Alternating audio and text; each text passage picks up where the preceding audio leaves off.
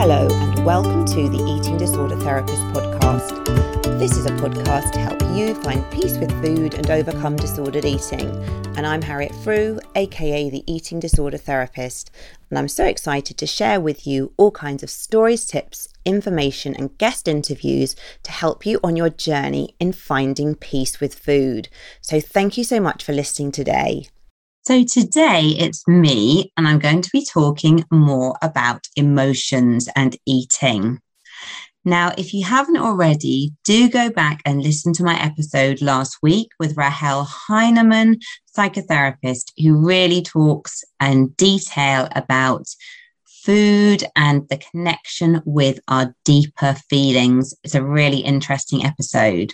So I know in the whole kind of eating disorders area, we often hear the phrase, it's not about food, it's about feelings.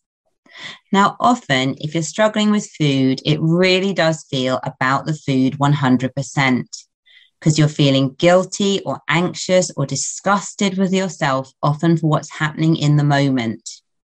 And of course, it is about the present moment. It is about the food, but it's often much more about the deeper feelings too.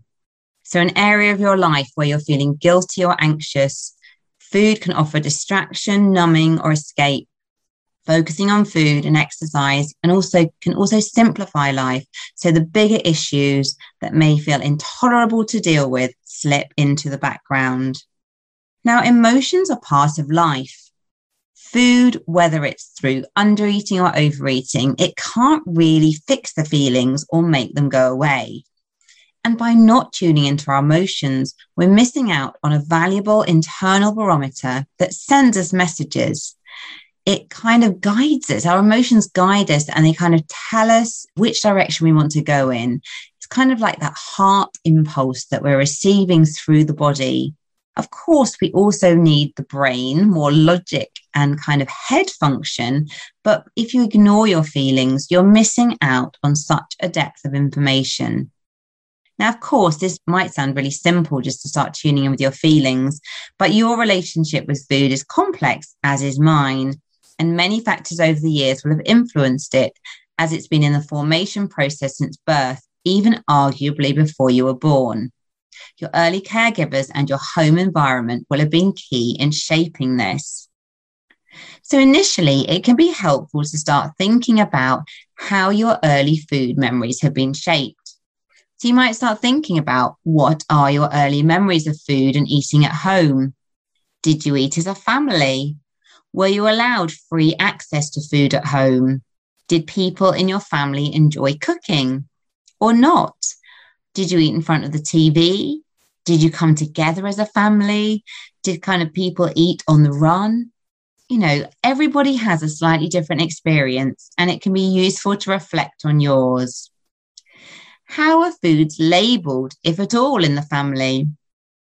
Maybe you came from a really foodie family where food was just really enjoyed and it was something that was very pleasurable and nourishing and it doesn't really have negative connotations. But maybe you grew up in a family where foods were labeled as good or bad, clean or unclean, healthy or unhealthy. Maybe there is some guilt and shame attached to eating certain foods. Also, what was your parents' relationship with food like? Now, I think many parents have kind of grown up dieting. Diet culture has almost become like something that's like a religion that we're indoctrinated with from birth. And I know I've worked with so many clients whose parents have dieted and have not really even been aware of how damaging that can be and have just been unconsciously passing on messages that they were given themselves. So it can be so helpful to reflect on that because if you've had a parent who's always been on and off a diet, that's going to have impacted how you feel about your own relationship with food. How did people respond to dieting or body size in the family? Were you compared to others? Was there much talk about weight? Did people in the family comment about other people's bodies in the media? Again, these messages can have quite profound effects on how we feel about ourselves. What were family meal times like? I mean, did you have family meal times? Was it relaxed coming together? Was it stressful? What are your key memories around meal times? And did you have to clear your plate? I know I was very much brought up to clear my plate because of the starving children in Africa, and I needed to appreciate everything on my plate. And I think this was a common message given because I think parents brought up post war, where rationing had been in place, wasting food was seen as something that was really not desirable at all. So it's understandable these messages were passed on. But obviously, if you always have to clear your plate, it can interfere with your hunger and natural fullness kind of cues. What was your family's attitude to wasting food? Were you allowed to waste food? Did a parent treat themselves as a dustbin, always having to finish all the unwanted food? And did you ever turn to food to feel better or soothe your emotions? You may have memories of maybe sneaking food or, you know, taking food to your room, eating it in secret, hiding wrappers. And if you remember that, you know, it may have shown early signs of emotional eating. And it's really important to have compassion for yourself because of it probably is a way of coping with difficult things that may have been going on. And did you have any special family meals or traditions around food? You might have some really lovely and special memories around food that were unique to your family. You may have some traditions that you're carrying on with your own family today. It doesn't always have to be negative. You know, there can be lots of kind of good things too. So you just want to reflect on the messages, you know, which ones that, that you were exposed to do you want to keep? Which ones do you want to throw out? And which ones have powerfully influenced you. Because I think we so often absorb all these messages and don't question them. And some of them may be really helping us, but some of them may be hindering us.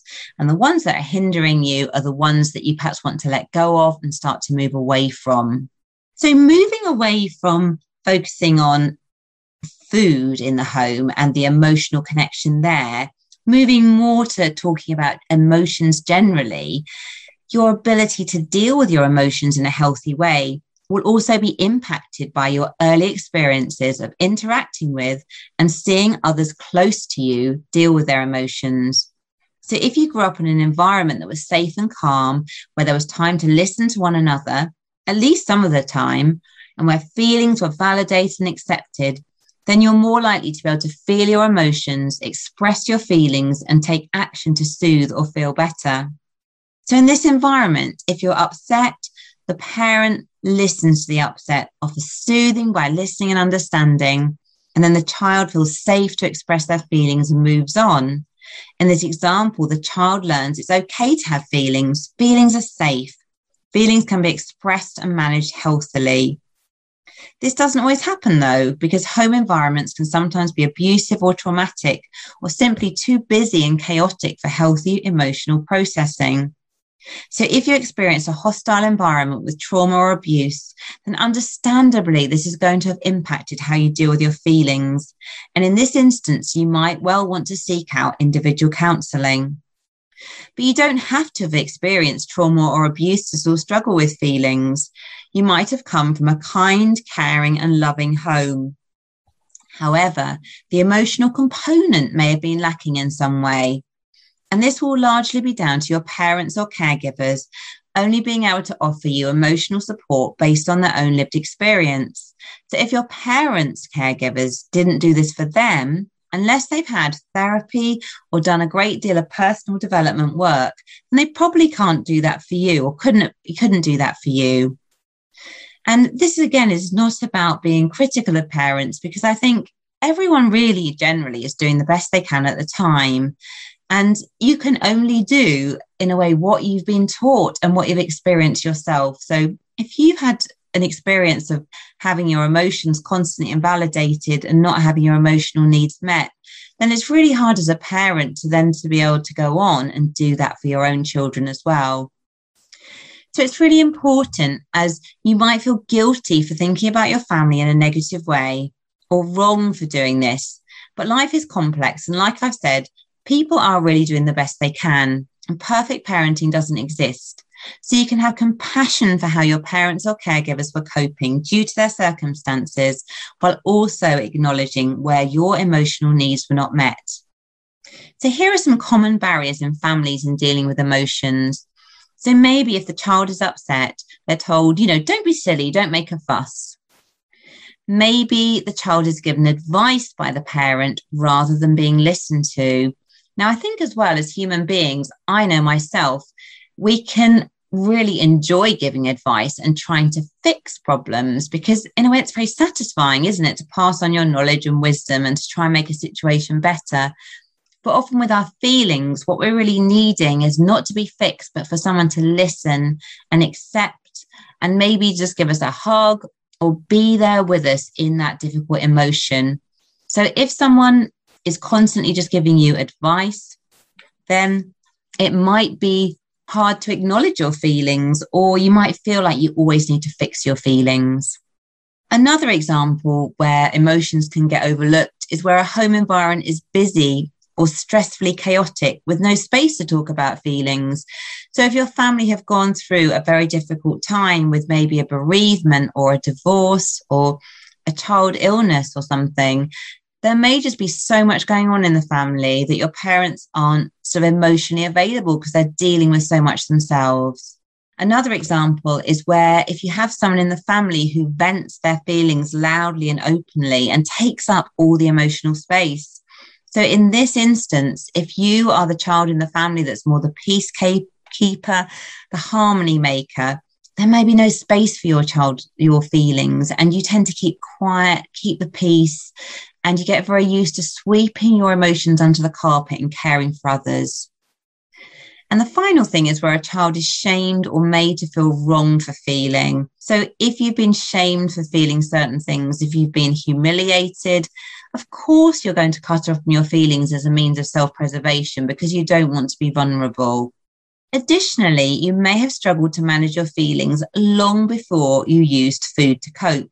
So if you look back to your childhood, you might see other little coping strategies showing up. For example, things like obsessive rituals, like having to line things up or number things in a certain order, maybe hair pulling, face picking, acting out, withdrawing from others as examples. So, moving on now to talking about dieting and how this then really can impact our emotions. So, once you start dieting, food and feelings can become extremely entangled. Food can quickly become a way to manage your emotions. And if you restrict your eating, you will have become used to rewarding yourself with food when you do allow yourself to eat. Food quickly becomes associated with self soothing, reward, pleasure, and the number one thing to look forward to. Restrictive eating tends to numb emotions and will protect you from feeling them. In contrast, overeating or binge eating can also be a way to numb or escape emotions. It can also be a way to soothe and feel better. It can be an outlet for negative emotions or a means of escape.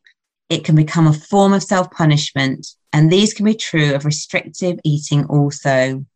And not all emotional eating is wrong. Some emotional eating is part of life. And if we ate purely for nourishment, maybe we would lose some of the joy from food. Food is meant to be enjoyed and shared and celebrated. Isn't it lovely to share a piece of birthday cake with a friend or to go out for a meal to, yeah, celebrate and someone's new job or something exciting? So it's only a problem when your main strategy or only strategy for feeling better and deriving pleasure is eating. Now, interestingly, you might not even realize how much you're using food for this purpose. You might have become quite dissociated from your emotions, and you may not feel them as food steps in as the soother, but also the blocker to emotions. Now, this can be problematic because, particularly if you're going through a difficult time emotionally, you could be extremely vulnerable then to turning to food to cope. And this can also bring wide weight fluctuations. You could feel very out of control and could be really damaging for your mental and physical health. So that's why, as well, it is beneficial to learn healthier ways of coping with emotions. So you can use food, but you've got other strategies too. So, changing your relationship between food and emotions. To begin to disrupt the cycle of emotional eating, you need to step back and become more aware of your emotions and your responses to them with or without food. You can enhance your awareness of this through using the food and feelings diary, and you may find it extremely challenging to identify emotions to start with. You may become adept at dissociating from them and pushing your feelings away. But your feelings are there for a reason. They are an internal barometer that gives you important information. So it might be a new learning process to begin to explore your emotional world. And this may feel really uncomfortable to begin with. So, how to begin to tune into your emotions? So, the first thing to do is just to stop and pause and just ask yourself, how am I feeling right now? Can you name the feeling? Now, what you might want to do is go to Google and type in emotions wheel under the image tab. And it will take you to these wonderful, colorful emotional wheels that you can download. And it gives you a whole list of emotions on this wheel, which can really help expand your emotional repertoire and help you get more in touch with your feelings. You might find this quite hard to do to begin with, but just take it one step at a time. Baby steps are key. Now, you might look at the wheel and think, I still don't know how I'm feeling. So, another way you can tune into your emotions is notice how you're feeling in your body. So, what body sensations are you feeling? So, it might be butterflies in the stomach. Might that might indicate anxiety. You might feel tightness in the body that might indicate anger or a heavy feeling might indicate sadness. So you can like do a body scan of head to toe and think about where you're feeling your emotion. And then it's important to just try and learn to lean into the discomfort and allow yourself to feel the feeling. Trust that you can survive the feeling because feelings normally come in waves and ebb and flow. It's only when we ignore our feelings and push them all under the carpet that they can come out in this big volcano and they feel really destructive and overwhelming. And once you've identified the feeling, ask yourself the question what is it that I need right now? How can I take care of myself? How else can I achieve this need without using food? Now, now, if I just give you an example myself earlier, I felt quite overwhelmed at lunchtime. My children returned halfway through the day from school because they've had to isolate due to COVID. I meant to be working at home. So it's a whole kind of change and disruption to my day. So in the moment, I really felt quite overwhelmed. And maybe in the past, it would have been very easy to turn to food as a way to kind of soothe and escape that feeling. But I was aware I was feeling quite overwhelmed. And I recognized in a way that I just needed to slow down, take some time out, have my lunch, distracted myself with a few chores, kind of tuned in, engaged with the children, even briefly. And then I felt much calmer and I was able to engage in my work again. But I was only able to do that by taking that conscious step of stepping back and just really noticing how am I feeling and what do I need to take care of myself. Now, it's really important to be patient and kind with yourself with this process because you're learning a new skill and it's not easy at first. So, what are some common coping strategies for dealing with emotions in a healthy way? So it could be reaching out to a friend and getting support. I know that definitely when I'm feeling overwhelmed, often with my emotions, I really want to speak to one or two of my closest and trusted friends. Could just be having a hug. It could be writing down my feelings in a journal, going for a walk to have a change of scene, breathing or meditation, doing something that's kind and relaxing. And maybe, you know, if you're feeling angry, you might need to express your energy outwards and safely. So, like maybe example, punching a cushion. Now, because of the short term fix that food can offer in numbing, soothing, or distracting, it is very typical that you might feel some ambivalence about not using food to regulate your emotions. This is very normal. Nothing else will feel as good as food to start with. And you may be also drawn to numbing feelings in alternative ways rather than food. For example, drinking alcohol, overworking, or shopping online. So try not to judge yourself, but be aware of the patterns you could fall into. Now, in the early stages of this work, you might feel that your emotions are all over the place. This is understandable, as if you've been suppressing your emotions for a while, then it's very reasonable that they've been building up like a pressure cooker. And you might find that you feel surges of emotion that can feel overwhelming, and this is uncomfortable. You might feel scared or angry at yourself for feeling emotions and want to direct them inwards by self punishing. But really work not to do this and do seek support if you're feeling really overwhelmed and that this is a very strong driver. So, points to consider taking forward. Everybody feels the whole range of emotions at different points. Everybody, however perfect things look on the outside, everyone feels envious, jealous, rage, anxiety, frustration at different times. And you can make your emotional life much easier if you're taking care of yourself. So if you're staying hydrated, eating regularly, managing alcohol, getting good sleep, you're going to be in a much better place to regulate your emotions because if you're hungry, tired, exhausted, really, really hard to regulate your emotions. You're going to be on a short fuse. Your ability to regulate your emotions will be severely compromised when self care levels are low. I know myself, if I'm not looking after myself, I'm more irritable, I'm more frustrated, I'm less tolerant of other people. And if I find myself responding in those unhelpful ways, I know I need to fill up my self care bucket and take care of myself. So remember, self care isn't selfish. It actually makes you a much better person to be around. You are not wrong for having emotions. We all have emotions.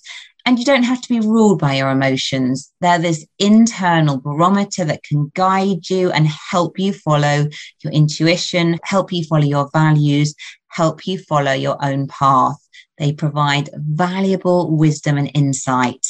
And by not tuning into our emotions, we lose the joy of life, you know, because I think as well, if you tune out from your negative emotions, you also lose the joy and pleasure too.